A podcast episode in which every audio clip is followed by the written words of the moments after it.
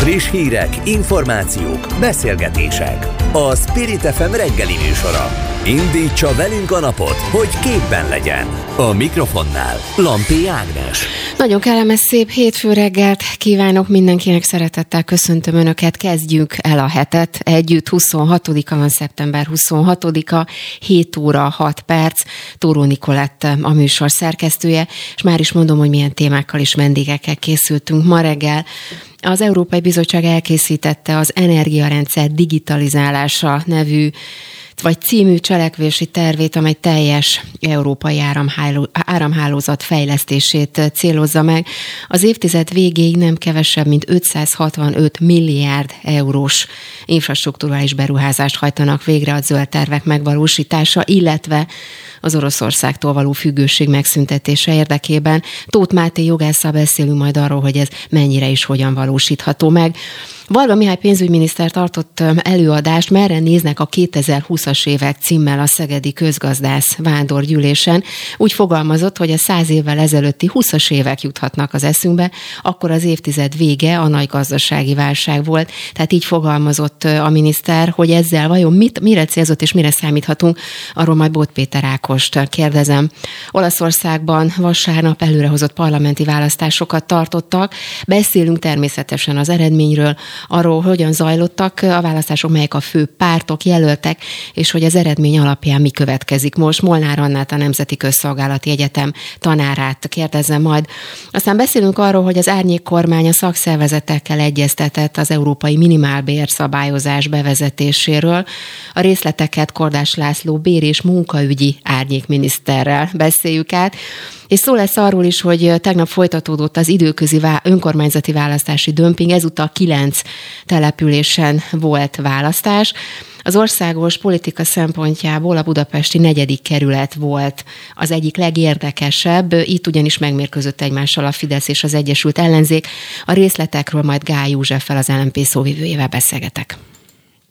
Spirit FM 92.9 A nagyváros hangja az Európai Bizottság a héten mutatja be a teljes európai áramhálózat fejlesztését célzó tervét. 565 milliárd eurót fordítanának zöld beruházásokra, és felgyorsítanák az orosz gázról való leválást. Például támogatnák a napelemek és hőszivattyúk, illetve a kibocsátásmentes járművek vásárlását. A program részleteiről Tóth Máté energiajogást kérdezzük. Aki már itt van velük, jó reggelt kívánok! Jó reggelt kívánok, köszöntöm a hallgatókat. Ugye végignéztem én is, vagy elolvastam a, ezt a tervet, már mint nagy vonalakban természetesen. Ebben egyébként újdonság szempontjából már csak azért kérdezem, hogy milyen újdonságok vannak benne, mert azok az ötletek, hogy hogyan lehet mondjuk függetlenedni Oroszországtól, ez ugye most újra előkerül, de maguk az ötletek mennyire, mennyire újak és mennyire megvalósíthatóak, és mennyire pénzkérdés mindez? Minden pénzkérdés, igazából olyan őrületes nagy ötletet nem talált ki az Európai Unió. Forrás átcsoportosítást látunk, illetve ami körül folyamatosan kering az ötletelés. Tehát azok is, amiket a, az elmúlt hetekben hallottunk, és az is, amit, amire most számítunk, az a villamosenergia piaci modell megváltoztatása, ami, ami ebbe belenyúl az, ami igazán érdekes, ami, ami viszont ezt elkerüli, az nagy újdonságot nem tud hozni. E körül kering az Európai Bizottságnak a, a gondolkodás. Egyébként nagyon helyesen teszem hozzá, mert hogy azt látjuk, hogy a villamosenergia árak és a villamosenergia piac tekintetében van egy, van egy olyan mechanizmus, ami eleve ad egy kötöttséget, tehát hogyha ez hozzá nyúlnak, akkor nyilván az a lelke a, a, az egész rendszernek, ami ezen túl van, az, az önértelme nem új, hogy mind a villamosenergia rendszernek a, a digitalizációja, az, az okos mérés, a, a dekoncentrált helyi hálózatoknak a, a létrehozása, a fogyasztási helyeknek a közelebb vitele a, a villamosenergia termeléshez, az, az agregálás, ami pedig ö, tulajdonképpen egy, egy ilyen, ilyen kis helyi ö, villamosenergia elosztási rendszereket hoz létre. Ezek, ezek nem újak törekvésükben, minden pénzkérdés ezek közül, a, a, az ötletek közül. Akkor nem véletlenül kérdeztem én ezt a pénz, pénzügyet. Ugye itt azért is hangsúlyoztam ki, mert a, legalábbis ugye a Bloomberg írt erről a dokumentumtervezetről. Itt azt olvastam, hogy az évtized végig 565 milliárd euróról beszélünk, ami hát nagyjából persze, hát ezeket az összegeket nehéz felfogni. Ugye 230 ezer milliárd forintról beszélünk. Ez mire elég, és hogy lehet ezt egyáltalán kikalkulálni, és ez tényleg elegendő lehet-e megvalósítható ez alapján?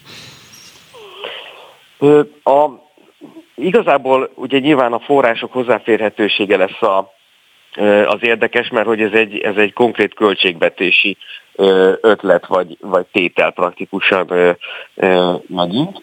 Ami, ami az egésznek a lelke, tehát el lehet költeni ezt a pénzt a, a villamosenergia rendszerben mindenhol, egyébként is ugye nagy, nagy összegű minden hálózatfejlesztéshez kapcsolódó Európai Uniós ötlet, de ezeknek valójában csak akkor van valódi hatása, hogyha az a piacot alapvetően meg tudja reformálni. És ebben a tekintetben ugye nincs a tagállamok között jelenleg akaratettség, tehát addig, addig viszonylag nehéz minden ilyen új koncepciót, a bizottság irányából érkező koncepciót érdemben értékelni. Ha visszagondolunk az elmúlt hetekre, ugye volt a gázás sapka ötlete, ezt elvetették, visszahozták, nem dölt még el.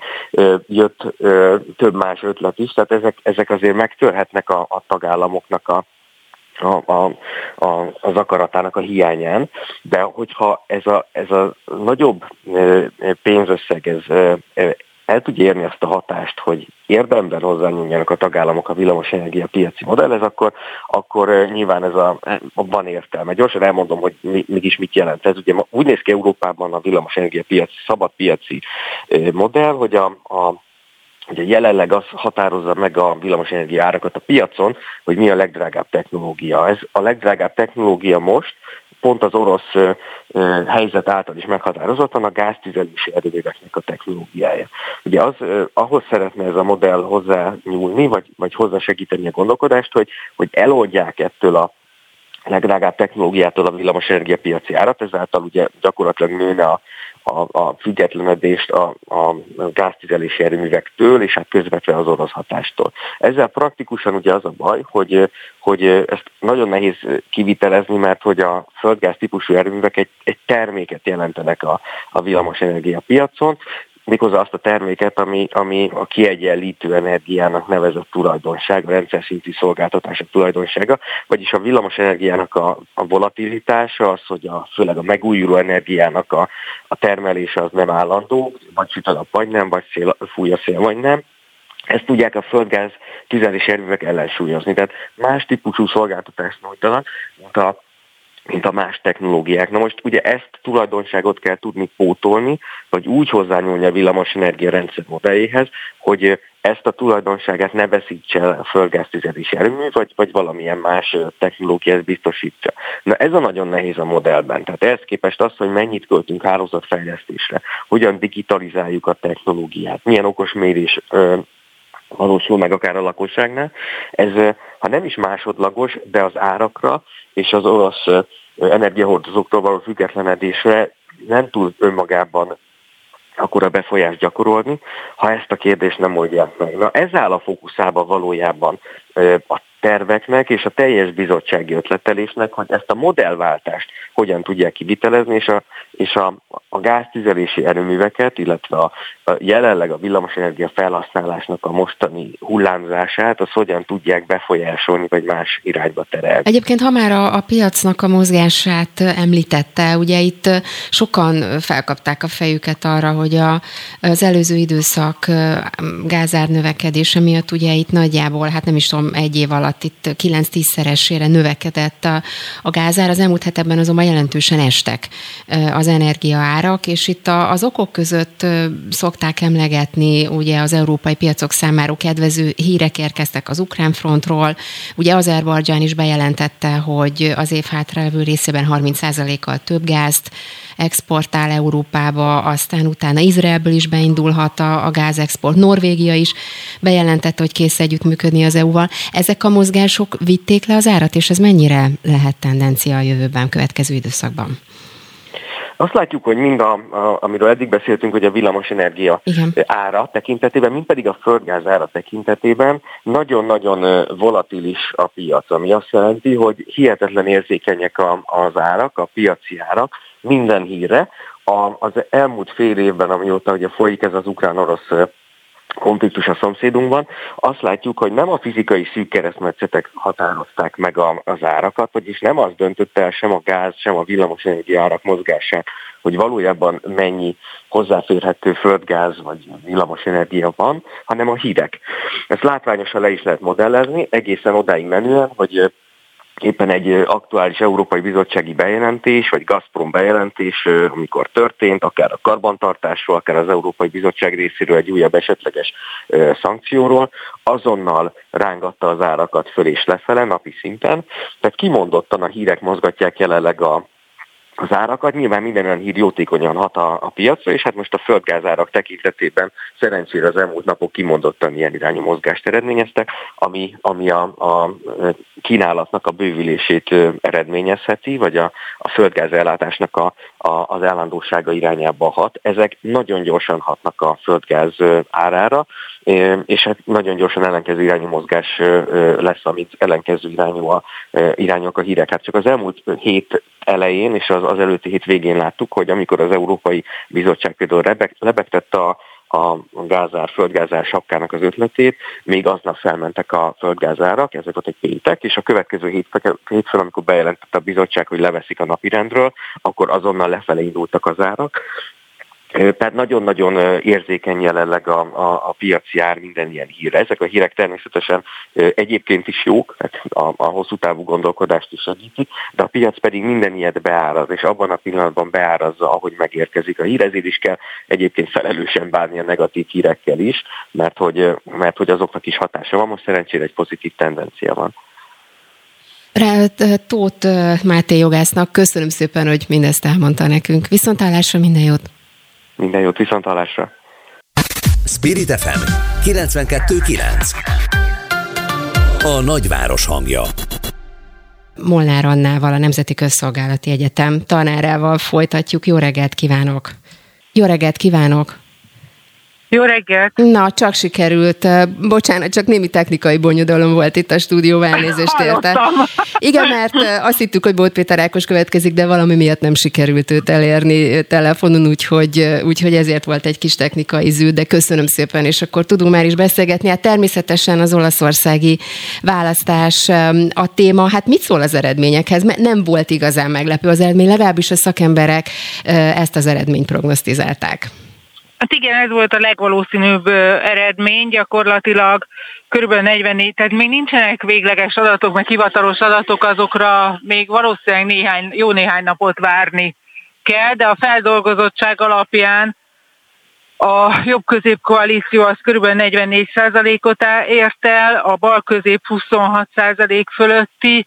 Ugye itt van két másik csoportosulás, amelyik nagyobb, az ötcsillagos mozgalom az 15-16%-ot ért el, és a, a, egy, egy baloldali harmadik polusnak nevezett pártszövetség pedig 7-8% körüli eredményt ért el. Ugye a, olyan a választási rendszer, egy része többségi, egy része pedig arányos, tehát ez a 44 százalék, ez, ez, ez már abszolút többséget jelent nagy valószínűséggel a parlamentben. Ugye ez egy nagyon érdekes dolog Olaszországban, mert valahogy mintha máshogy mérnék a politikai stabilitást, mint mondjuk nem is tudom Németországban vagy Franciaországban, mert ugye itt az előrehozott választását azt szokták mondani, hogy szinte a politikai kultúra része annyira, annyira gyakori, és éppen megnéztem, hogy az elmúlt tíz évben egyetlen kormány sem élt meg három évnél többet, a leginkább a, a ciklus felé jutnak el. Most is erről volt szó, hogyha ennek a, ugye a választásnak a hátterét nézzük?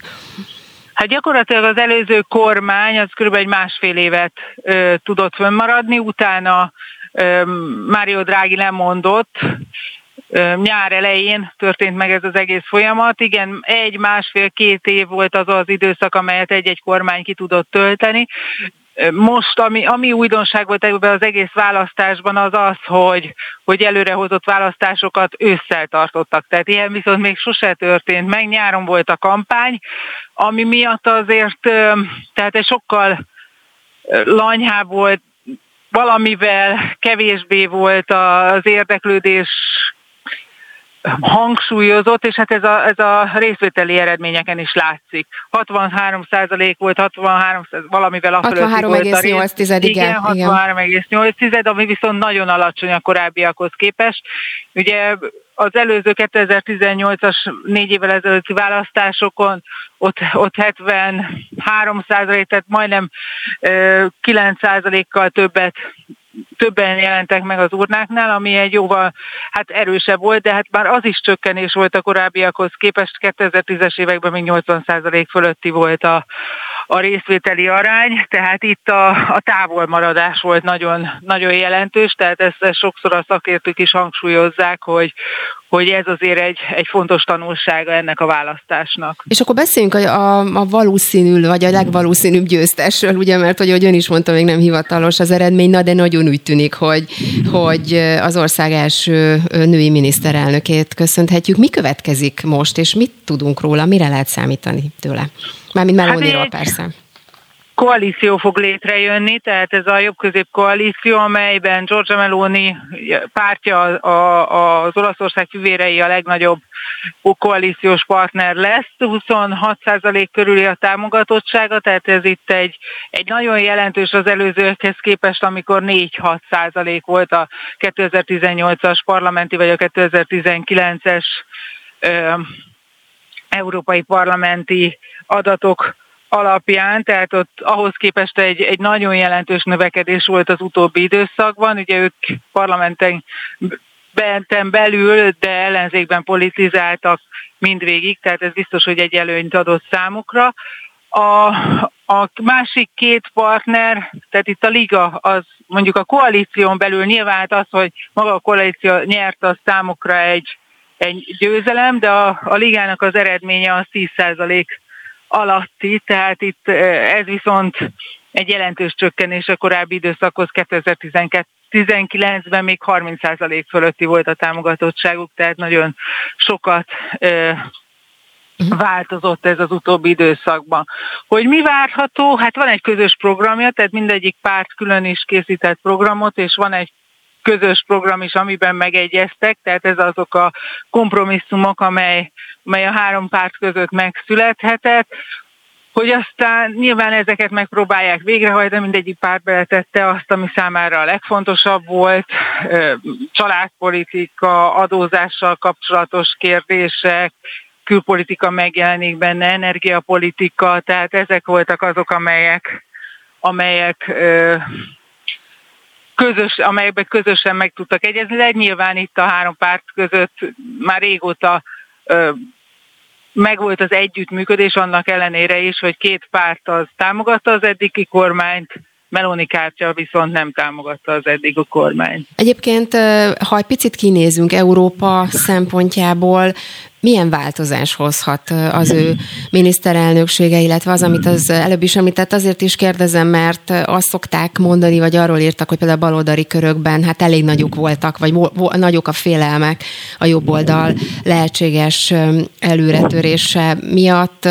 Például ugye Ursula von der Leyen is megnyilvánult még a választások előtt, és azt mondta, hogy ha a dolgok rossz irányba mennek, akkor vannak eszközeink, mint például Lengyelország és Magyarország esetében. Ezeket ezen itt egy pici vanyar vonatkozás is lehetséges. Szóval mire célozhatott itt Ursula von Hát én nem, nem tudom, hogy pontosan mire célozhatott, tehát ezt, ezt, ezt kellene megkérdezni, hogy pontosan mi az, a, mi az amit előre gondolt, milyen változtatásokat a politikában. Én azt gondolom különben, hogy maga az olasz Európa politikában lesz változás, de nem akkora, mint amekkorát várnak valószínűleg, vagy amekkorától tartottak sokan, mert hogy azért vannak azok a a pályák, amikről azért nagyon nehéz letérni Olaszországnak, hogyha a pénzügyi, tehát az államadóság finanszírozása, ami majdnem 150 százalék, tehát hogyha ezeket a kérdéseket, ezeket a problémákat kezelni szeretnék, azért vannak olyan megkötések,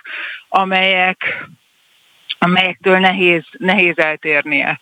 De hát, hogyha lesznek, ezt majd a jövő fogja megmondani, azért így előre nehéz azt látni, hogy milyen különbségek. Magában a programban az integráció további támogatása szerepel, de egy az, az olasz nemzeti érteknek egy, egy hangsúlyosabb ö, álláspontja, ami, amit, amit ők is leírtak, de hát az az igazság, hogy az olasz kormányok azért eddig is az olasz nemzeti érdeknek a, a támogatását, az, vagy annak a képviseletét, azt, azt mindig is megtették, tehát hogy ilyen szempontból nyilván a hangsúlyok mások, máshova fognak majd kerülni. Hát mindenképpen izgalmas időszak lesz, az biztos Molnár Annának a Nemzeti Közszolgálati Egyetem egyetemi tanárának. Köszönöm szépen, hogy mindezt elmondta nekünk. Szép napot kívánok, viszontlátásra!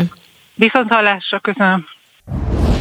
Friss hírek, információk, beszélgetések. A Spirit FM reggeli műsora. Indítsa velünk a napot, hogy képben legyen. A mikrofonnál Lampi Ágnes. Nem könnyű évtized előtt állunk, mondta Varga Mihály pénzügyminiszter a közgazdászvándorgyűlésen.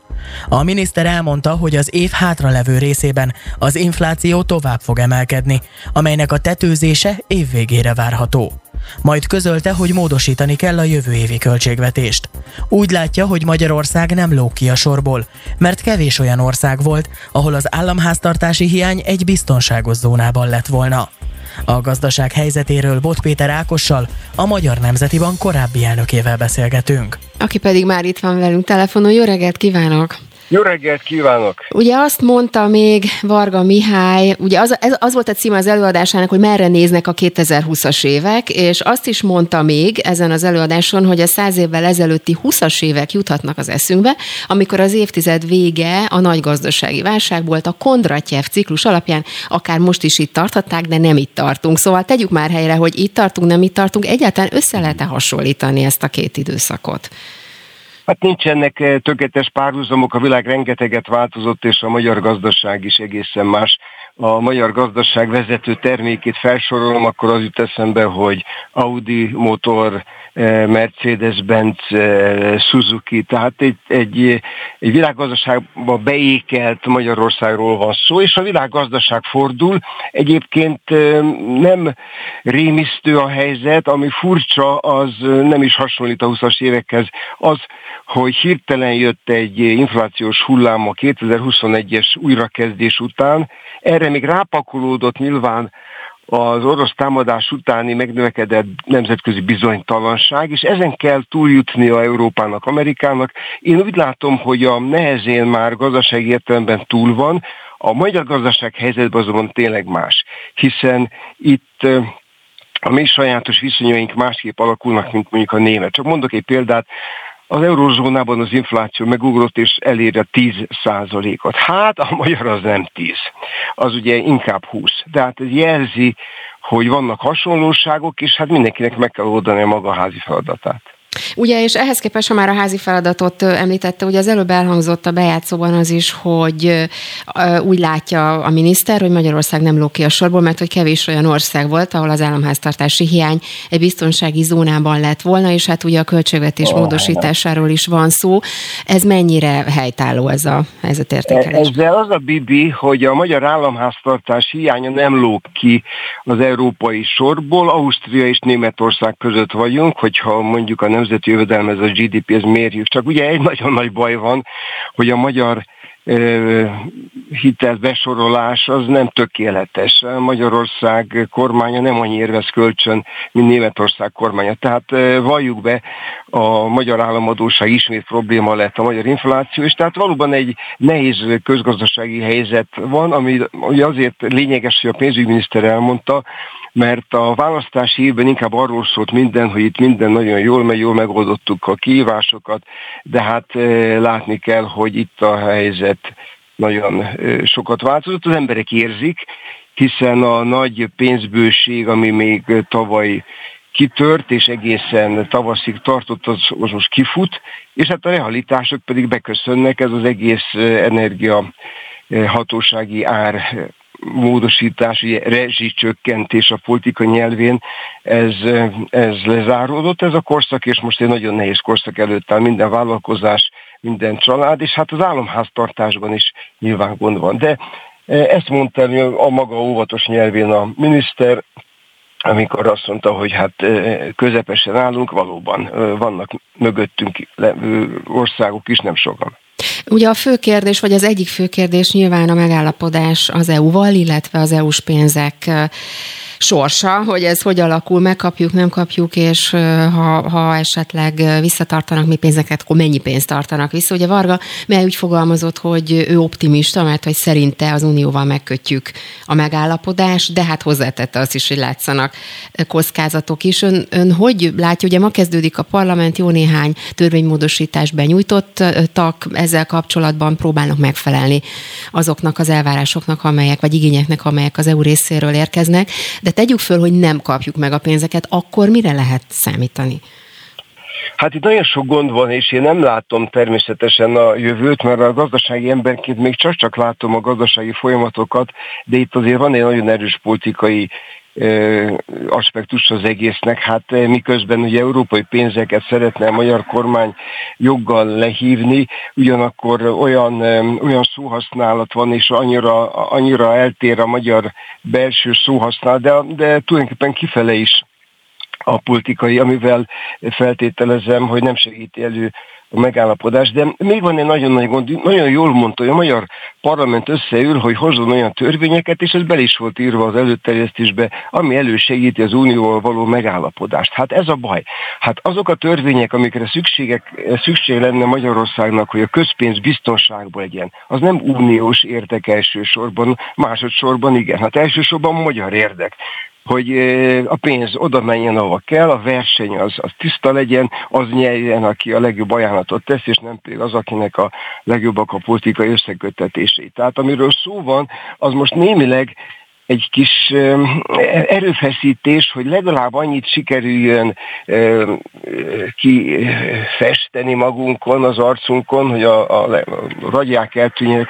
Szóval nem folytatom, ez az az én megállapításom, szomorú megállapításom, hogy a magyar jogrendben tényleg olyan, olyan viszonyok alakultak ki, amelyek, amelyek veszélyeztetik a pénzek felhasználását. Most miután az uniós pénzekről van szó, hát az uniónak van eszköze, hogy ezt számon kérje, meglátjuk, hogy a magyar felajánlások mire lesznek jók, és hát egyébként pedig megnyugtatásképpen a sok kritikus mondat után azt gondolom, hogy az európai közösségnek is erős érdeke, hogy ezek a pénzek Magyarországra és egyéb rászorult országba eljussanak, hiszen mi is a céljuk? Hát például az energiafüggetlenség, a, az energiaigény csökkentés, a versenyképesség növelése, ez mind európai érdek, és természetesen magyar, vagy lengyel, vagy román, a, ugye az új tagországok érdeke is egyben.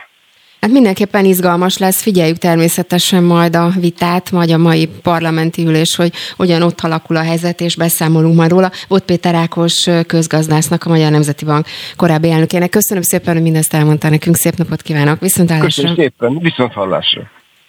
Spirit FM 92.9 A nagyváros hangja a Demokratikus Koalíció 12 szakszervezet képviselőivel beszélgetett az európai minimálbérről, köztük a Pedagógusok Demokratikus Szakszervezetével is. Az egyeztetés után Dobrev Klára arról beszélt, hogy az ország versenyképességét nem lehet fenntartani alulfizetett és kizsigerelt munkavállalókkal. A vonalban Kordás László, bér- és munkaügyi árnyékminiszter. Így van, jó reggelt kívánok! Jó reggelt kívánok! Mindenek előtt meséljen egy picit arról, hogy milyen volt ez a tárgyalás. Rég volt olyan, hogy valóban, ahogy az előbb elhangzott, 12 érdekképviseleti szerv képviselője egyszerre jelen lettek volna egy tárgyaláson. Milyen volt ez a hangulat, és miket tapasztaltak? Melyek a legfőbb problémák most az érdekképviseletek részéről? Hát a hangulat önmagában jó hangulatban volt, de hát azért, azért lehetett érezni, tapasztalni azt a feszültséget, ami a, a társadalmi párbeszéd hiánya miatt keletkezik a szociális partnerekben.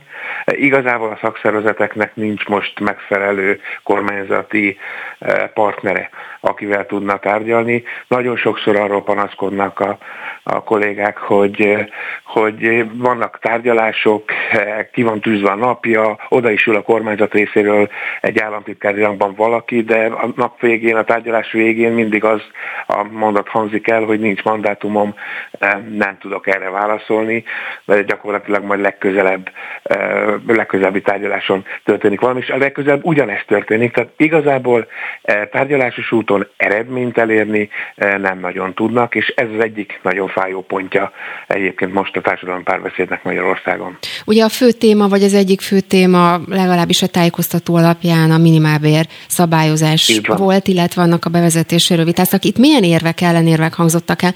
Mert a kormány részéről is hallottuk már az ezzel kapcsolatos érveket. Itt önök mit tapasztaltak?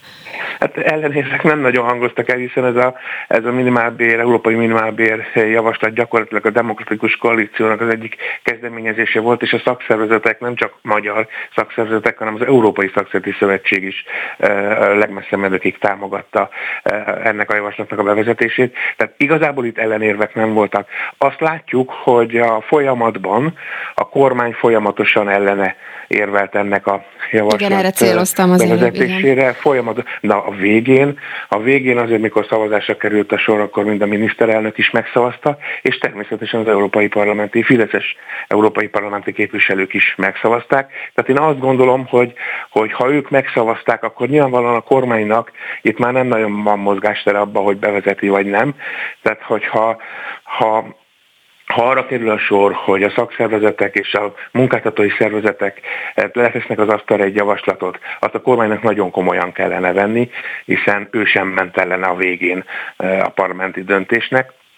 Tehát én, én úgy, úgy gondolom, hogy nem kell megvárni azt a két évet, amikor ilyenkor eh, a, kor, a tagállamok kormányainak lehetősége van arra, hogy eh, bevezessék ezt az irányelvet. Ezt már most le lehet kezdeni, hiszen el van fogadva, ki van hirdetve, tehát innentől ketyeg az óra, eh, minél hamarabb be kellene ezt vezetni. Ha a számok területét nézzük, akkor ez azt jelenteni ma, egy minimálbéren foglalkoztatott munkavállalónak, hogy több mint 30 ezer forinttal lenne több eh, nettóban uh-huh. a keresete, eh, ahhoz képest, mint ami ma van.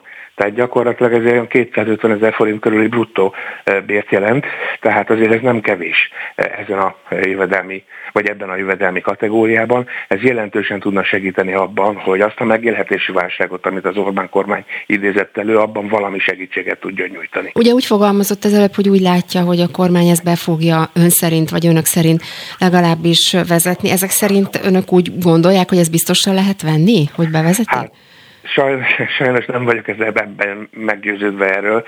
Volt már olyan eset, amit megszavazott a kormány irány, európai irányelvet, és itthon egészen más mondott. Itt, itt például a szankciók esete is ilyen volt, hogy megfogad, Orbán Viktor megszavazta ezeket a szankciókat, itt meg azt halljuk, hogy azok a hibásak minden problémánkért. Tehát ilyen értelemben, vagy, vagy egy közelmúltból, hadd említsek még egy példát, volt az apanapok kérdése.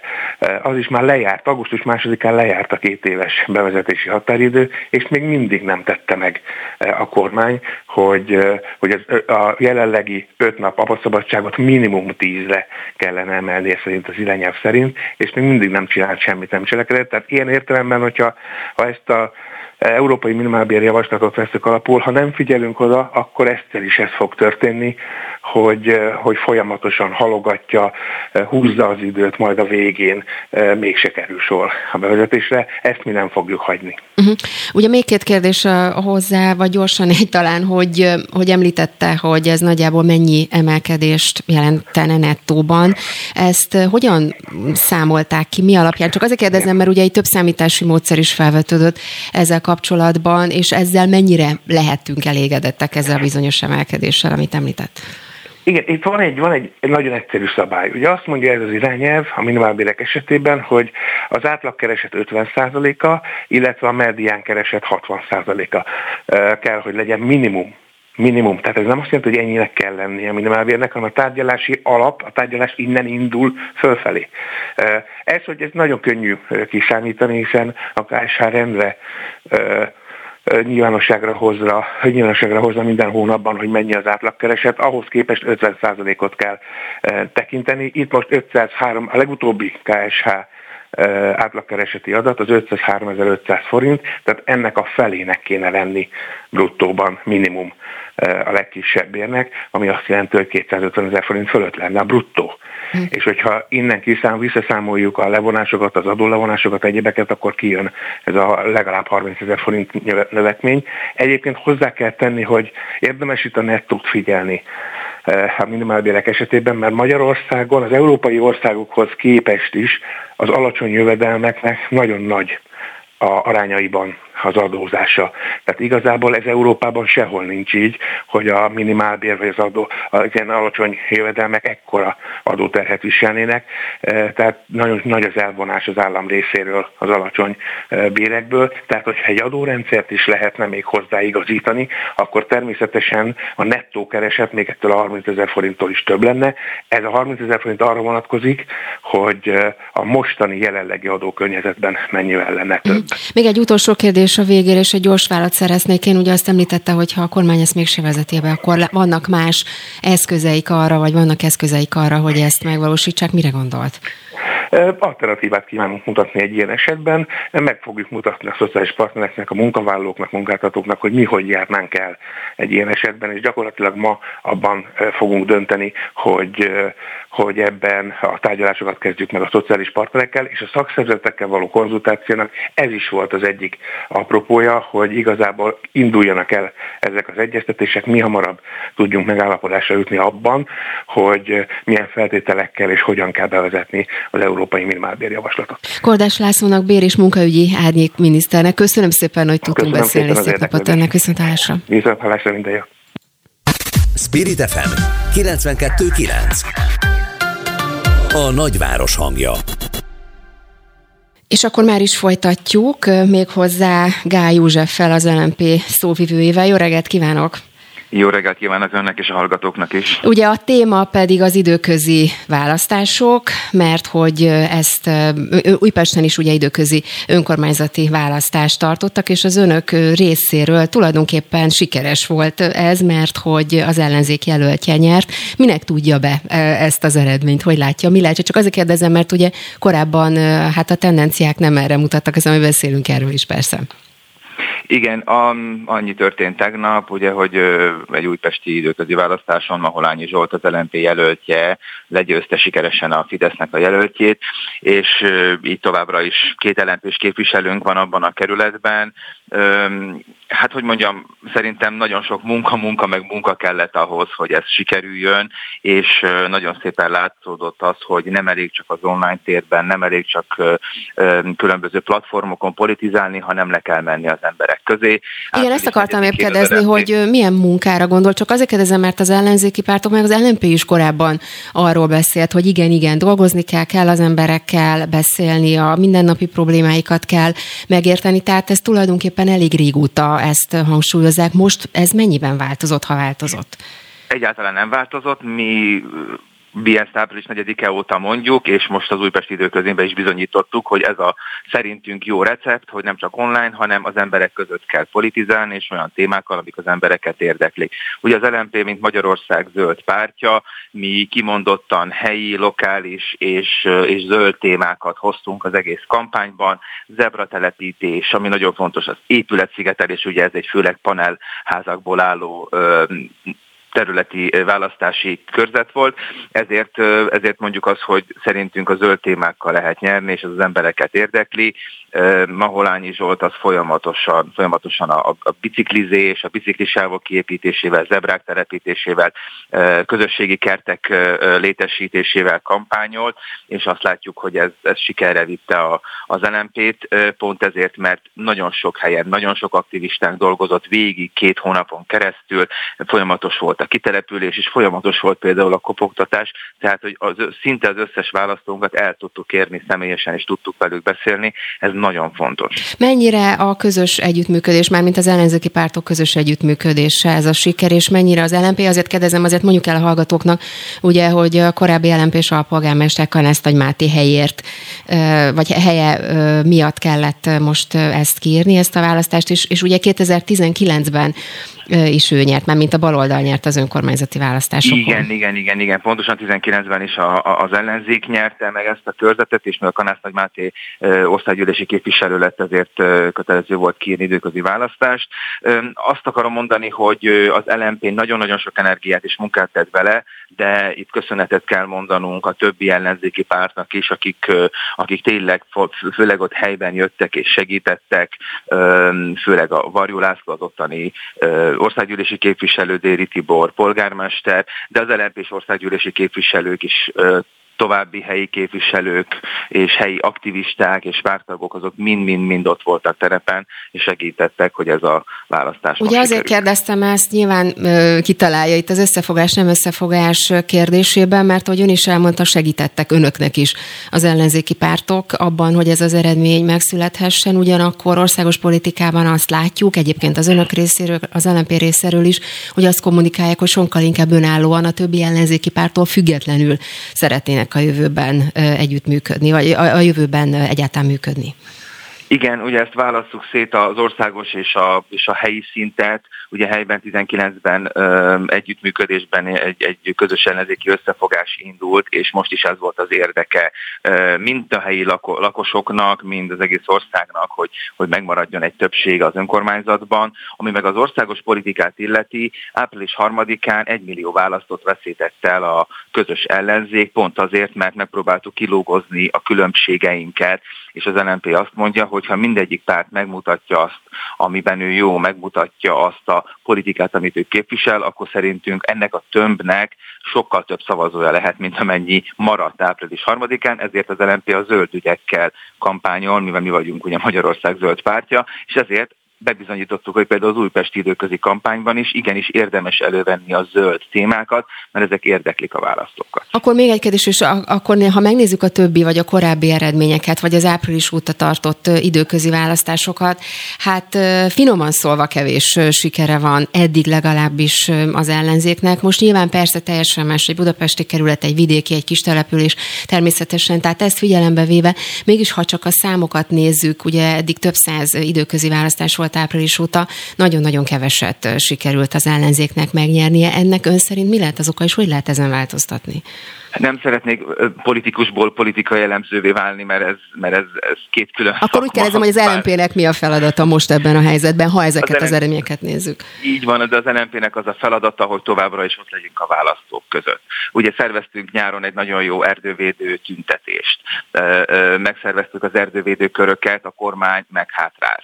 Most a mi feladatunk, a legnagyobb feladatunk az, hogy a kormányt rábírjuk arra, hogy minden korlátozást oldjon fel a szélenergia tiltása elől. Egyszerűen abszurd az, hogy ma Magyarországon nem lesz szélerőművet telepíteni, pedig az a legolcsóbb energia a világon, és arra, is gyakoroljunk nyomást, hogy a épületszigetelés induljon el. Egy Vodafone felvásárlásából nagyon nagy szociális épületszigetelési programot lehetne elindítani, ami például az építőiparnak is segítene.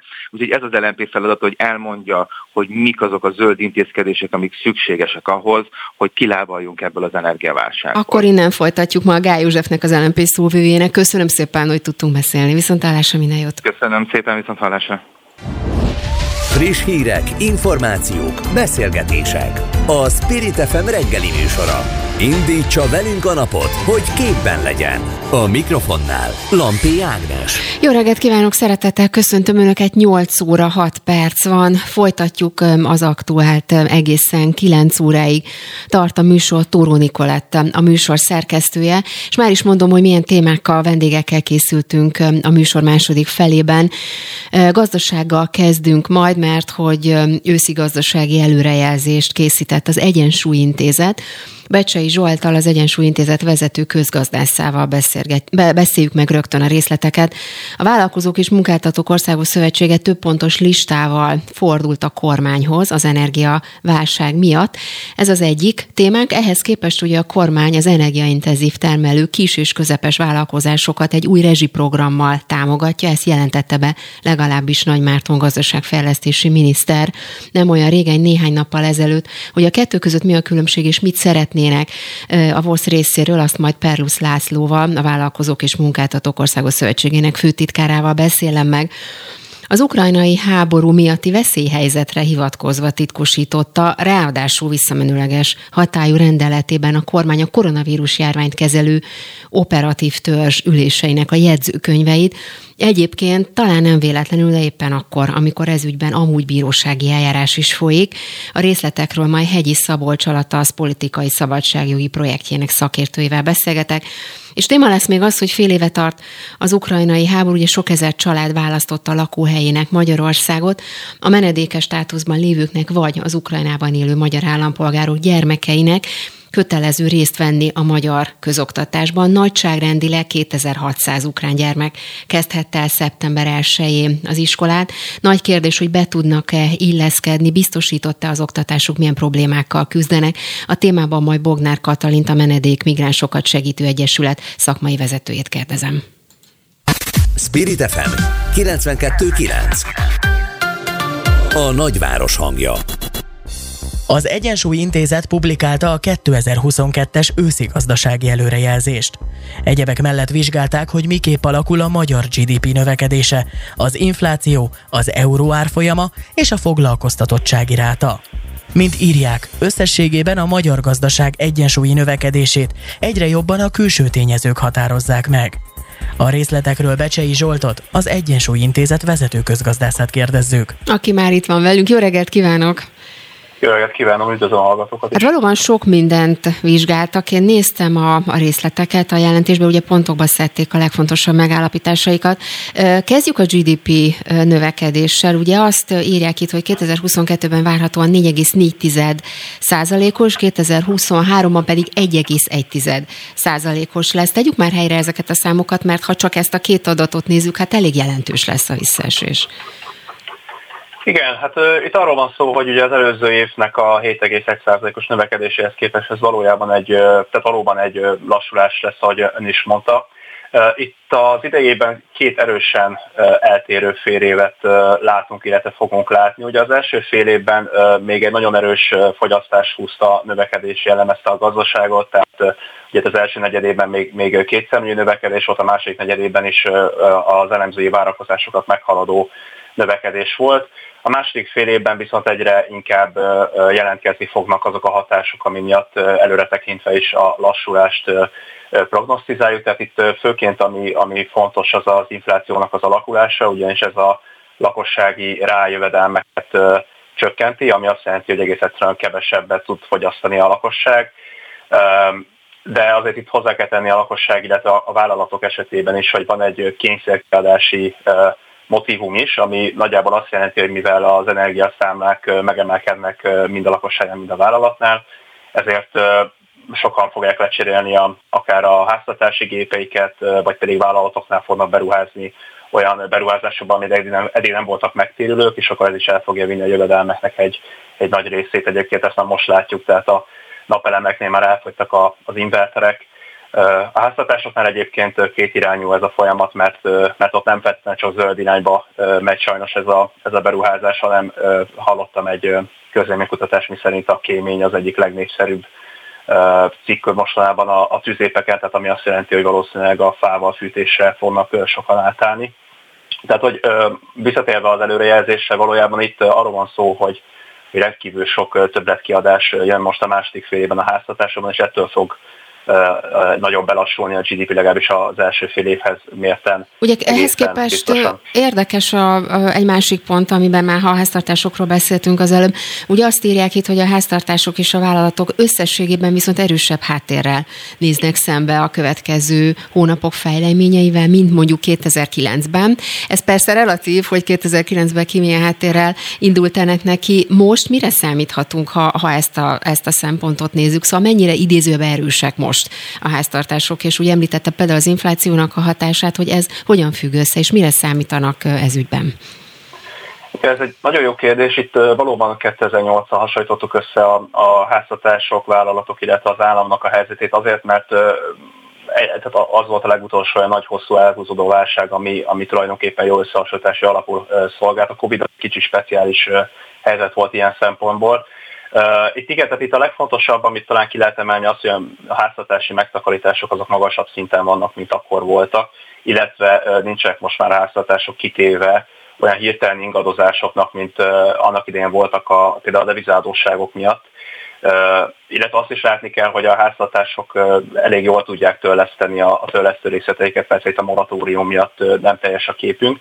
De, de, mi van, a, pedig, bocsánat, de mi van igen. akkor a gázárakkal, energiárakkal? Hát a, ha valami bizonytalanságot hoz most a háztartások számára, akkor az, az, az, az ez. Így van, így van. Tehát, hogy, hogy nem, nem is vanunk egymásnak ellen, tehát itt csak arról van szó, hogy, hogy maga a kiinduló helyzet az kedvező, mint 2008-2009-ben volt, hogy kevesebb külső sok hatás éri a, a háztartásokat. Ezzel együtt persze meg kell küzdeniük a, az energiárakkal, tehát hogy nyilvánvalóan ez, ez főleg azokban a szegmensebben, háztartási szegmensebben fog gondot okozni, amik hát a jövedelmi skálán lentebb helyezkednek el, már csak azért is, mert egyébként az inflációban ugye az élelmiszerinfláció a legelősebb, és az pont ugyanezeket a háztartásokat sújtja, tehát akik, akik kevésbé tehetősebbek. És sajnos itt, itt vannak az energiárak is a leginkább jövedelmet elvinni, mivel hogy jellemzően itt, itt szigeteletlenebbek a házak, tehát korszerűtlenebbek a házak, tehát itt, itt valójában lehet, valóban lehet egy, egy erősebb visszaesés. Míg a medián háztartás azért azt gondoljuk, hogy főleg abban az esetben, hogyha mondjuk itt egy energiatakarékosabb háztartással állunk szembe, akkor, akkor azért olyan túl nagy visszaeséssel nem kellene, hogy szembesüljön, és ez, ez annál inkább a inkább fölfelé menjünk a, a jövedelmi skálán. Ugye említette, vagy, vagy érintőlegesen beszéltünk már az inflációról is. Itt hagyj kérdezzek rá a prognózisukra, mert hogy azt írják a jelentésükben, hogy 2022-ben várhatóan 14,4, 2023-ban pedig 13,3 százalék lesz. Ezt mi alapján kalkulálták ki? Csak azért is kérdezem, mert az MNB számítása az picit más, és ugye itt akár 20 százalékos inflációról is lehetett olvasni, hallani.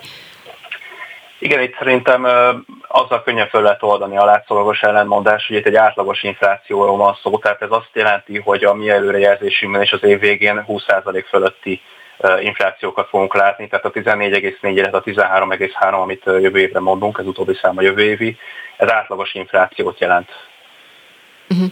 Tehát akkor ez elosztik ilyen értelemben, és akkor most emelkedni fog. Mikor fog stagnálni? Önök mi, hogy látják, hogyan kalkulálnak ezzel, mely hónapokban, vagy hogyan lehet az előjelzést ez ügybe látni? Igen, mi, a, mi azt gondoljuk, azzal számoltunk, hogy november-december környékén fogja elérni az infláció csúcsát, és akkor onnan egy szép lassú ereszkedéssel fog visszajönni. Ugye itt nagyon fontos elmondani, főleg az infláció kapcsán rendkívül sok a bizonytalansági tényező. Ezt mindig el szokták mondani a makroközgazdászok, de most különösen sok, tehát így, hogy hogyan fognak alakulni a, a világpiaci gázárak, ez elsősorban befolyásolja azt is, hogy hogy hogyan fognak változni az árak. Ugye itt a gázárak főként ugye az élelmiszerek árába épülnek be, de, de ugye ezért, bocsánat, hogy szabal vágok haza, már az élelmiszert említette, csak hogy fontos, hogy ezért is ennyire, ennyire kiemelkedő Magyarországon az élelmiszerinfláció, akár a többi EU-s országhoz képest. Ugye ezt mindig föl szokták tenni ezt a kérdést, hogy mi lehet ennek az oka.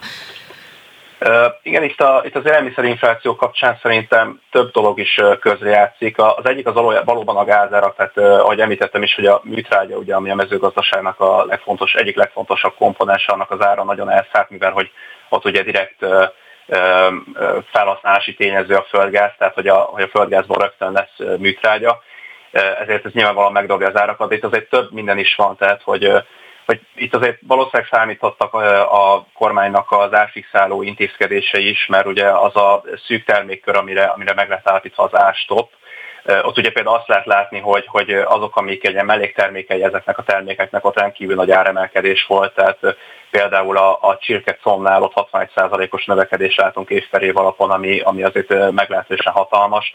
Azt is látni kell, hogy, hogy a háztartások fogyasztásának, tehát egy élelmiszer fogyasztásának nagyságrendileg a 60%-a az, ami importból kerül a háztartásoknak az asztalára. Na most, hogyha 17%-ot gyengül éves alapon a forint, akkor ennek is meg kell jelennie a, a, az élelmiszerárakban. Illetve azért azt is lehet látni, hogy hogy valószínűleg akkor, amikor egy gyengébb vásárlóerejű országban van egy termelő, tehát ugye most Magyarországról beszélünk, ahol az Eurostat adatai szerint hátulról vagyunk a másodikak az EU-ban vásárlóerőt tekintve, tehát hogy a magyar egyéni fogyasztás az, az hátulról a második, most a legfrissebb adatok szerint, akkor hogyha egy ilyen leértékelődés van, ugye amit említettem a forinnál, akkor az élelmiszertermelőknek egyre inkább lesz ösztönző, vagy lesz vonzó az, hogy kivigyék a termékeiket külföldre, És egyébként most már ezt látjuk is, tehát amikor a, a élelmiszeripari piaci szereplőket kérdezik, akkor azt láthatjuk, hogy most már egyébként csúcson a, az exportpiaci várakozása a élelmiszeripari szereplőknek, ami következésképpen azt is jelentheti, hogy ha több megy exportra, akkor valószínűleg itthon kevesebb marad és megint csak árfelhajtó hatású. De egyébként ide tehetjük még a kiskereskedelmi különadót is, amit szintén be kell építeni a kiskereskedőknek az árakba. Úgyhogy tulajdonképpen sok összetevős a történet valóban lesz, tehát nálunk egy kiemelkedően magas élelmiszerárinflációval. Ugye még egy kérdés a végére, az EU-s pénzek. Ugye nem tudom, hogy a prognózisukban számoltak az EU-s pénzekkel, és ha igen, akkor az mennyiben befolyásolhatta, vagy befolyásolhatja akár az inflációt, akár az árfolyamot, akár a, a gazdasági tendenciák alakulását. Tehát, hogy megkapjuk, nem kapjuk, és ha igen, akkor ez mennyiben befolyásolja a tendenciákat. Igen, ugye mi, mi végig azzal a feltevéssel számoltuk, hogy meg fogjuk kapni az EU-s pénzeket. A számításai nagy része meg az készült, hogy a bizottság kilátásba helyezte volna a 3000 milliárd forintos megvonást. Na most ugye erről a 3000 milliárd forintról is tudni kell, hogy itt igazából adott egy haladékot a, a kormánynak arra vonatkozóan, hogy, hogy teljesítse a, a megállapodást, illetve utána pedig a tanács fogja eldönteni, hogy, hogy akkor valójában lesznek egy szankciók, tehát hogy ez még mindig egy, egy mozgó célpont. Mindenesetre mi a, az előrejelzésünkben azzal számoltunk, hogy a, hogy a kormány majd a teljes EU-s forrásokat... Akkor föl sem merem tenni a kérdést, csak egy rövid válaszom van a tényleg időnk, hogy mi van, hogyha ha esetleg nem jönnek a pénzek. Van-e béter, vagy lehet-e béter, és ez mennyiben módosítja ezeket a számokat, adatokat, tendenciákat? Ez egy nagyon érdekes kérdés, mert azt gondolom, hogy az idei költségvetésben ugye a, főleg az infláció miatti többletárbevételek fedezik egyébként nagy részt azt a kiesést, amit az EU-s források miatt ugye nem, nem kaptunk még meg idén. Jövőre viszont nem lehet a helyzet sokkal már csak azért is, mert nem igazán tudjuk, hogy a költségvetés milyen irányba tart, hiszen amikor ez a költségvetés, tehát a jövő évi költségvetés benyújtották, akkor még egy egészen más makrokörnyezettel számolt a pénzügyminisztérium, tehát a költségvetést egészen biztosan módosítani kell és ha módosítani kell, akkor fogjuk meglátni, hogy, hogy ennek hol lesz a helye ennek a kimaradó pénznek, hogy hogyan tudja ezt a kormány pótolni. Biztos, hogy izgalmas lesz. Beszélünk majd még erről Becsai Zsoltnak, az Egyensúly Intézet vezető közgazdászának. Köszönöm szépen a elemzést, szép napot önnek, viszontlátásra. Viszont kívánok. Spirit FM 92.9 A nagyváros hangja a Vállalkozók és Munkáltatók Országos Szövetsége több pontos listával fordult a kormányhoz, hogy a piaci szereplőket sújtó energiaválságot enyhíteni lehessen. Úgy látják, az energiaválság felgyorsíthatja az átállást egy modernebb energiagazdálkodásra, amely egyben a fenntarthatóság és a zöld gazdaság irányába is komoly lépéseket jelenthet. A telefonnál Perlusz László, a Vállalkozók és Munkáltatók Országos Szövetségének főtitkára. Jó reggelt kívánok! Jó reggelt kívánok! Na kezdjük akkor a, a javaslataikkal.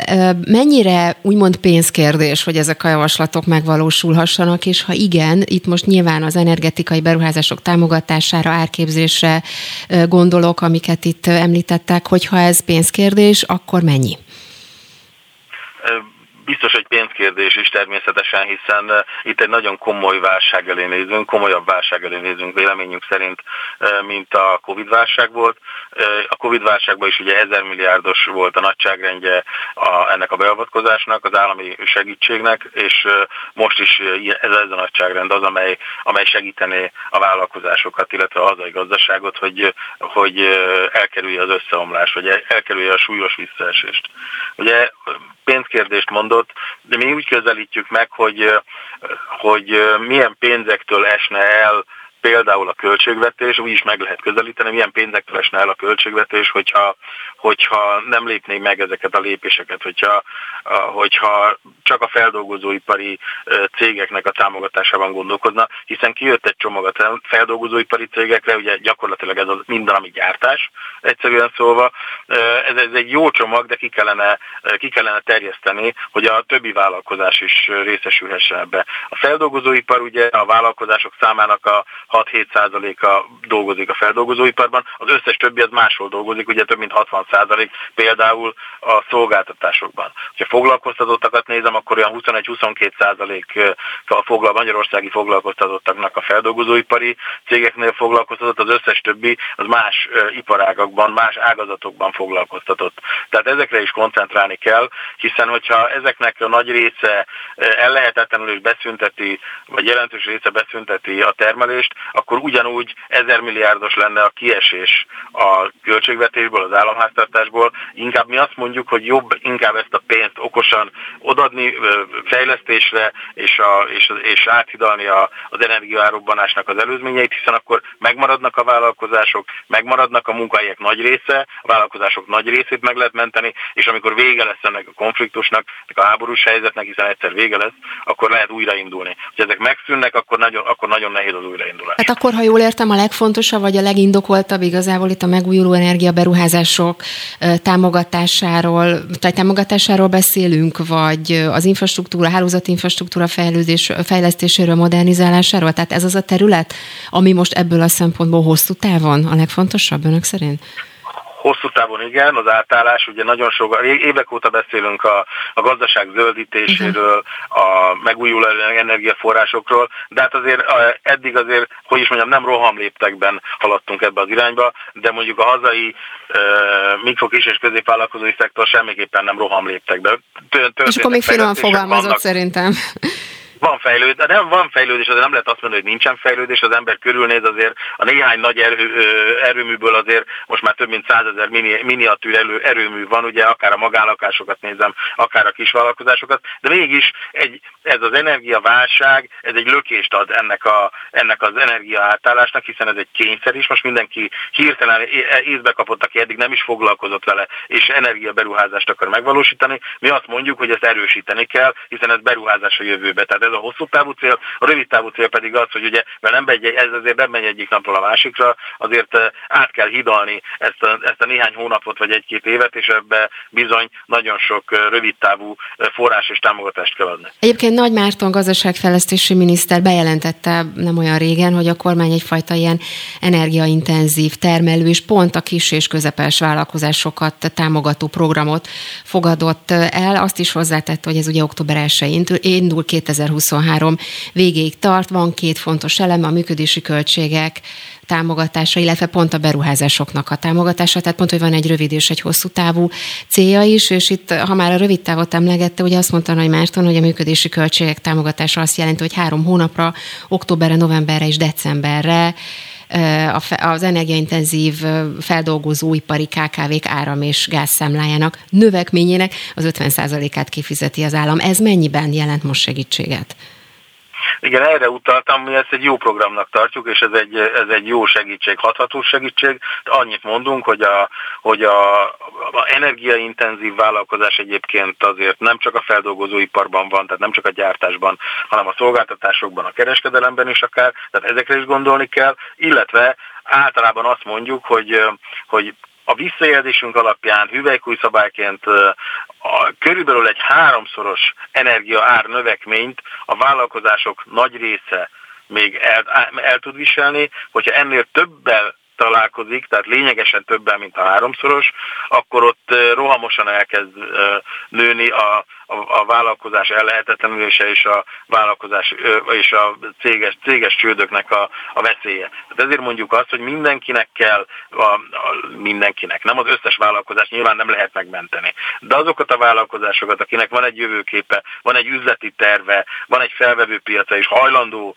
az energia átállásra, őket mindenképpen segíteni kell, támogatni kell, hogy ne csak a feldolgozóipar, ne csak a gyártás 5-10 ezer vállalkozásra menü, meneküljön meg, hanem az a 100-200 ezer vállalkozás is, amely egy, a másik, más ágazatokban dolgozik. És mondom, ez a háromszoros, ez egy olyan, olyan jellemző, amelyik úgy általában a cégek, ugye nagyon nehéz mondani, minden cégnél máshol van ez a, ez a pont, amit, amit még el tud viselni, vagy már nem tud elviselni. A, a cégek nagyon nagy többség egy háromszoros növekményt még el tudna. Erre adtunk néhány javaslatot, nyilvánvalóan ez egy csomag, nyilvánvalóan a kormányzati felelősség az a kormányzat kezében van. Még egyszer mondom, amit a Gazdaságfejlesztési Minisztérium bejelentett, ez egy kiváló csomag, de ki kell terjeszteni a további életképes vállalkozás. Még egy gyors kérdés a végére, hogy önök hogyan kalkulálnak, hogy hány cég mehet esetleg tönkre, vagy aki nem bírja ezt a helyzetet majd megoldani, vagy, vagy ezt a, az energiaár növekedése miatti költségek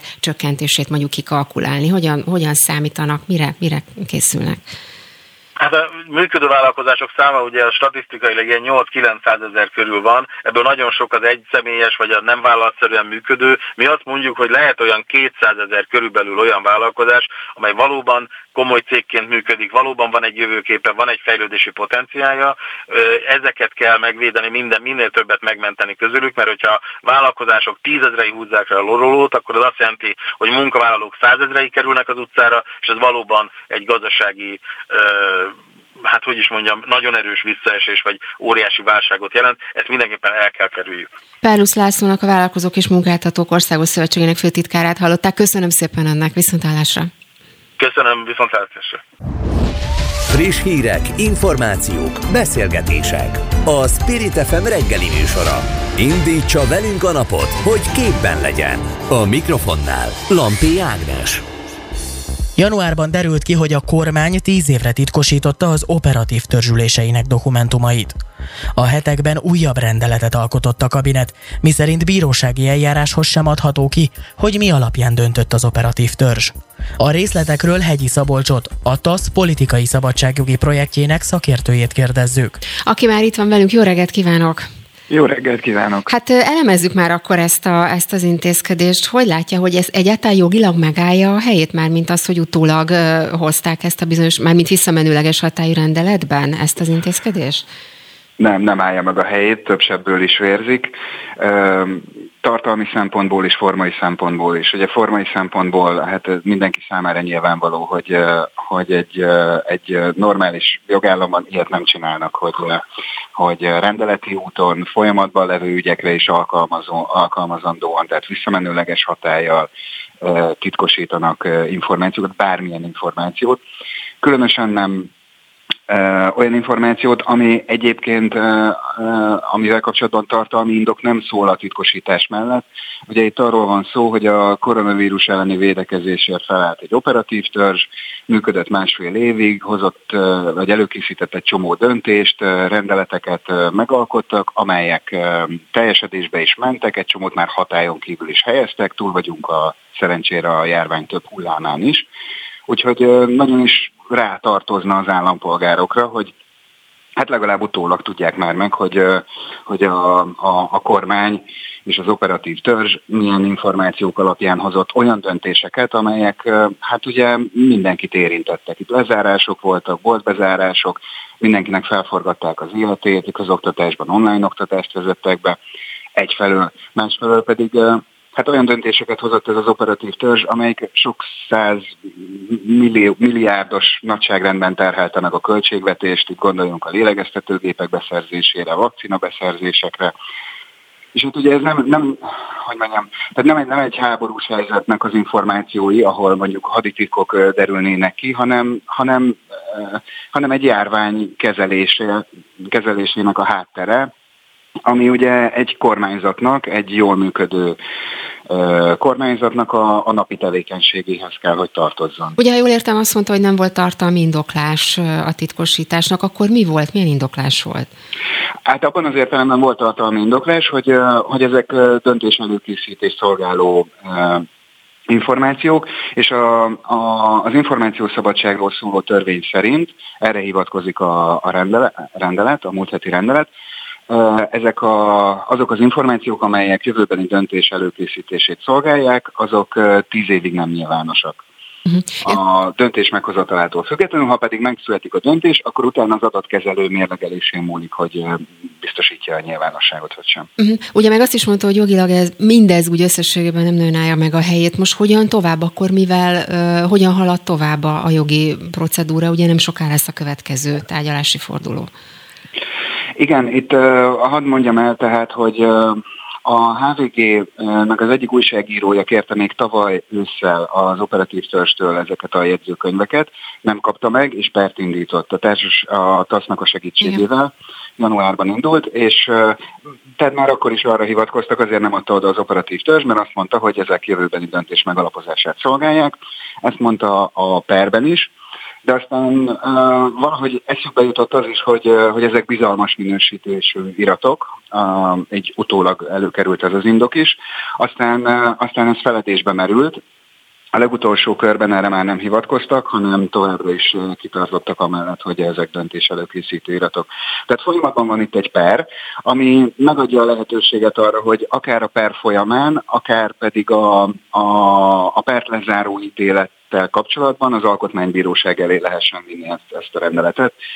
És hát azt azt tudom mondani, hogy, hogy ez, bár ismerjük a, a, a mostani alkotmánybíróságot, de, de igazándiból tartalmi szempontból még, még a mostani alkotmánybíróságnak a gyakorlatával is szembe megy ez a, ez a kormányrendelet. Uh-huh. Nem tudom, hogy lehet erre válaszolni, vagy mit gondol, de mi lehet az oka ennek a mértékű titkolózásnak ön szerint? Ugye említette nyilván, hogy olyan adatokról, olyan információkról van szó, amely nyilván szinte az egész országot, szinte valamennyünket érinti, már mint a koronavírus járványa kapcsolatban, és ugye mondta, hogy itt különböző indokokra hivatkozva utasították el, hogy ezeket az adatokat kiadják. Mi lehet az oka ennek a, ennek a nagy titkolózásnak? Igen, ez a, a pernek a tapasztalatai azt mutatják, hogy hát itt kézzel-lábbal kapálóznak a nyilvánosság ellen, és hogy nyilván csak spekulálni tudok, természetesen nem, nem tudom, hogy miért akarnak, miért titkolóznak. Hát egyrészt a, a ennek a kormánynak a természetéhez tartozik a titkolózás. Aztán bizonyos értelemben azt lehet mondani, hogy, uh, hogy az operatív törzs, amelyik lényegében folyamatosan működik azóta is, ide ki van szervezve a kormányzás. És nem csak a kormányzás, hanem gyakorlatilag a törvényhozás is. Tehát, tehát a kormányzásnak a súlypontja áttevődött ide, és hát az előbb említett konkrét döntések, nem csak a, a sokakat érintő járványügyi intézkedések, hanem, hanem hatalmas költségvetési összegeket érintő beszerzésekről szóló döntések is itt születtek.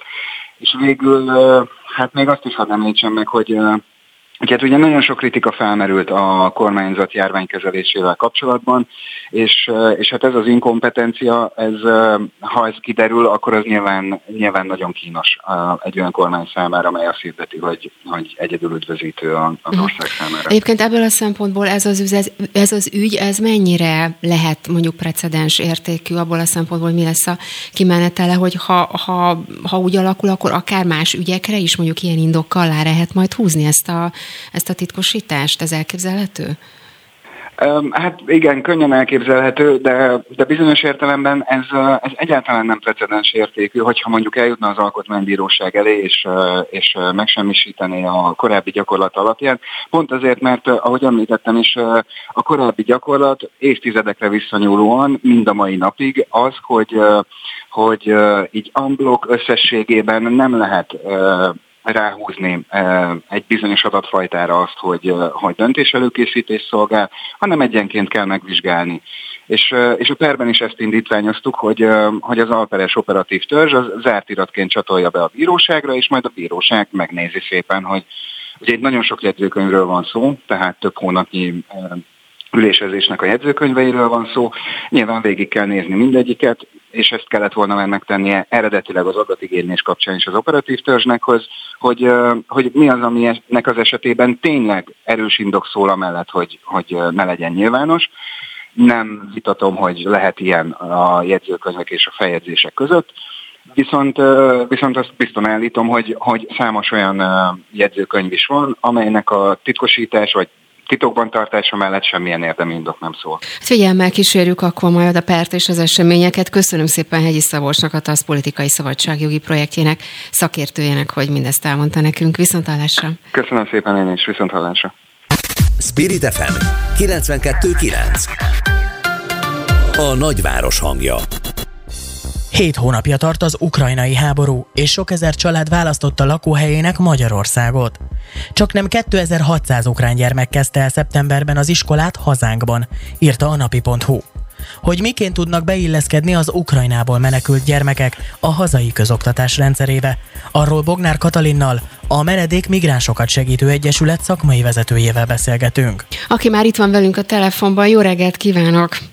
Jó reggelt kívánok mindenkinek! Ugye 2600 uh, ukrán gyerek, legalábbis azt hallottuk, hogy kezdhette el szeptemberben uh, az iskolát. Uh, hát az információk meg az adatok, tapasztalatok megoszlanak arról, hogy mennyire sikeresen kezdik az iskolát. A, a nyelv okozza a legnagyobb problémát, vagy valami, vagy valami más?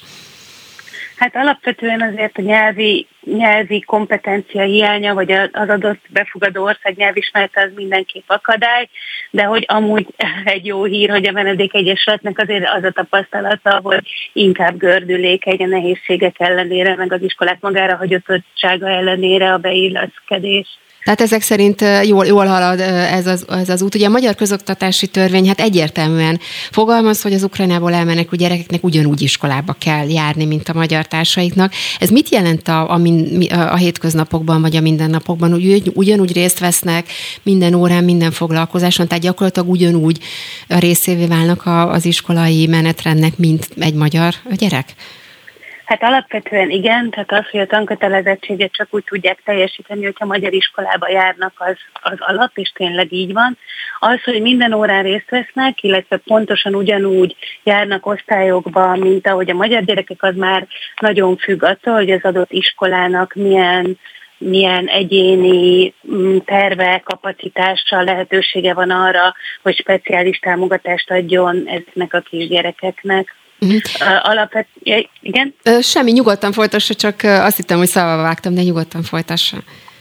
Alapvető, alapvetően azt mondja a modern uh, menekült ügyel, trauma, trauma feldolgozással uh, foglalkozó szakemberek azt mondják, hogy mindenképp nagyon fontos, hogy a menekült, menekülő gyerekek uh, olyan közösségben legyenek, ami idézőjelben a normalitást képviseli, úgyhogy ebből a szempontból ez szerintem nagyon fontos, hogy tudnak magyar iskolába járni a gyerekek, de emellett rendkívül fontos az, és ez nem csak az Ukrajnából menekülő gyerekek esetén, hogy a saját identitásukat, kultúrájukat megőrizzék, illetve hogy nyilvánvalóan a nyelvi, magyar nyelvi fejlődés is úgy legyen, hogy támogatott, és ne csak spontán alakuljon. Igen, ez nagyon fontos, amit mond, mert például Elcsak Kriszta, ugye a civil közoktatási platformnak a szakértője, azt mondta, hogy, hogy eltelik egy év, de a következő évben már értékelni kell tényleg magyar történelem, Ebből Radnótiból, Szabó Lőrincből, és hogy ő azt mondta, hogy ez elég abszurd, mert hogy az ukrán gyerekek nagy része várhatóan előbb-utóbb hazamegy, és ezért sokkal inkább az lenne az érdekük, hogy mondjuk az ukrán tananyaggal haladjanak. Ezt nem tudom, hogy mennyire lehet a magyar közoktatás részévé tenni. A magyar közoktatás részeként teljesen egyértelmű, hogy nem fogadják el az ukrán online oktatást a a magyar mm, jogszabályoknak való megfelelés szempontjából, tehát hogy a tankötelezettséget nem tudják az ukrán gyerekek teljesíteni, úgyhogy ukrán online oktatásban vesznek részt. Egyesület a szakmai álláspontja az, hogy jó az, hogyha támogatott módon a normál magyar iskolába járnak a gyerekek, és azt arra pedig mindenképp meg kéne teremteni a hátteret, hogy akár egyéni tanrendben, vagy magántanulóként az ukrán tananyaggal is tudjanak haladni. Alapvetően azt gondoljuk, hogy az, hogyha a kisgyerekek úgy, hogy a szülők itt főként ugye egyedülálló édesanyák gyerekekkel kényszerültek elhagyni, elhagyni Ukrajnát, tehát az, a, a nőknek muszáj, hogy dolgozzanak lassan a munkaerőpiacra, integrálódjanak, tehát az semmiképp nem lehet cél hogy, hogy a gyerekek otthon legyenek és otthon tanuljanak online. Alapvetően azt is, azért itt a koronavírus járvány alatt is láttuk, hogy a, az online oktatás az akár a saját gyerekeink esetén sem a legeffektívebb dolog, és főként nem segíti a pszichés, mentális stabilizációt, ami ezeken a menekült gyerekeknél mm. nagyon fontos. Ugye arról beszéltünk, azt említett, hogy 2600 ukrán gyerek kezdhette el a tanévet. Mik a tapasztalatok, hogy ugyanúgy érkeznek a gyerekek továbbra is? Szóval, hogy melyek, a, melyek az arányok, és mennyien tudnak, vagy akarnak egyáltalán visszamenni? Szóval hogyan alakulhat ön szerint ez a szám? Alapvetően ez mindig nehéz kérdés, mert főleg mondjuk ebben a helyzetben, amikor a családok is arra számítottak, meg hát nyilván egy csomó háborúval kapcsolatos szakértő is azt mondta, hogy ez egy villámháború lesz, és természetesen pillanatok alatt vissza fognak tudni költözni. Azért alapvetően az, hogy a vágy mi a családokban, és mi a realitás, az, az most azért nagyon úgy látszik, hogy különbözik. Ebből a szempontból nagyon-nagyon fontos az a gyerekközpontú és a családok nyilvánvalóan érdekét, meg lelkiállapotát is figyelembe vevő segítő munka, ami azért a felé irányul, hogy, hogy, hogy úgy tűnik, hogy azért ez nem egy-két hónap lesz, amíg a családok nagy része Magyarországon vagy más Európai Uniós országban kényszerül lenni. Tehát ebből a szempontból azt gondolom, hogy ez a fajta ellenállás is, hogy itt, itt csak ukrán iskola legyen, ukránul tanuljanak, mert holnap hazamehetnek. Ez a fajta ellenállás is azért alapvetően változik most már a családokban, de nagyon fontos, hogy itt szakemberként is egyformán képviseljük azt, hogy ez a kettő együtt, tehát az ukrán tananyagban való haladás és a saját nyelv identitás megőrzése, illetve a magyar iskolarendszerben való részvétel az egyaránt fontos. Bognár Katalinak a Menedék Migránsokat Segítő Egyesület szakmai vezetőjének köszönöm szépen, hogy mindezt elmondta nekünk. Viszontalásra! Köszönöm szépen, viszontalásra! Böngésző. Mivel foglalkoznak a vezető internetes portálok? Hogyan találnak egyes híreket? Mire kattintanak a legtöbben? Böngésző. A Spirit FM reggeli műsorának online lapszemléje. Címlapsztorik, értekezések, izgalmas információk. Böngésző.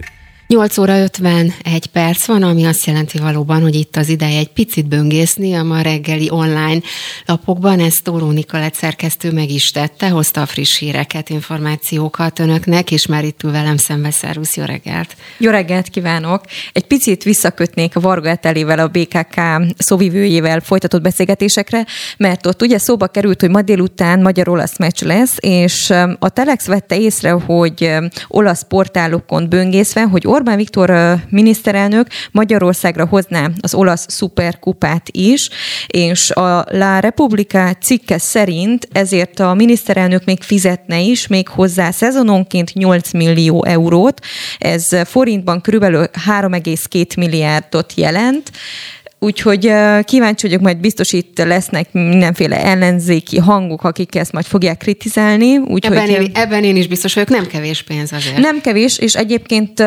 azt még hozzá kell tennem, hogy a miniszterelnökség sajtóirodája ezt még nem erősítette, meg nem cáfolta, szóval, hogy ezt még azért egy pici kellő óvatossággal kezeljük ezt a sajtóhírt, mert hogy ez egyelőre még sajtóhír, és az is még egyébként fontos, hogy ez nem lenne egy különösen rendkívüli hír, mert ugye ezt az olasz, olasz szuperkupát már többször különböző külföldi helyszíneken szervezték, például Peking, Doha, Shanghai is szerepelt már a helyszínek között, szóval érdekes lesz, hogy lesz-e nálunk olasz szuperkupa. Ez mindenképpen fontos kérdés valóban.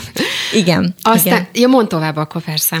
Nem tudom, hogy te mire... Én csak láttam egy 24hu egy hírt azzal kapcsolatban, hogy Varga Judit havi 1, ha már pénzről pénzről volt szó. Igen. Havi 1,4 millió forintot kap kuratóriumi elnökként, és ez csak ugye egy kiegészítő része a fizetésének. Igen, igen, igen. Több kuratóriumi elnök is van így az egyetemek élén. Hát kérdés, hogy, hogy akkor ők most mit kezdenek ezzel a fizetésükkel ilyen válságos helyzetbe.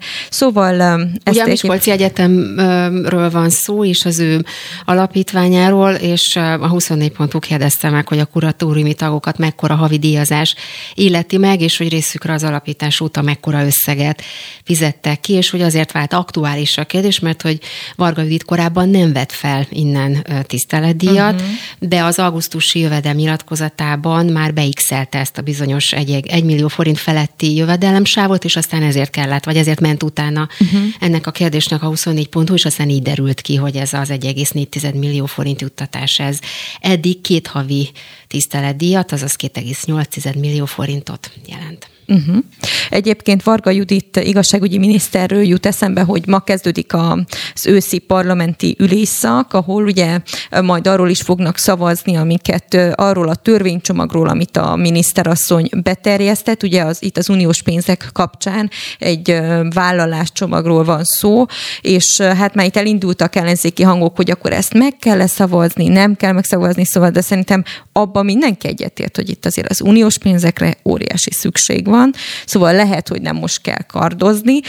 Még amit gyorsan beszúrnék ide, hogy teljes pedagógus sztrájkot hirdettek október 5-ére a pedagógus szakszervezetek.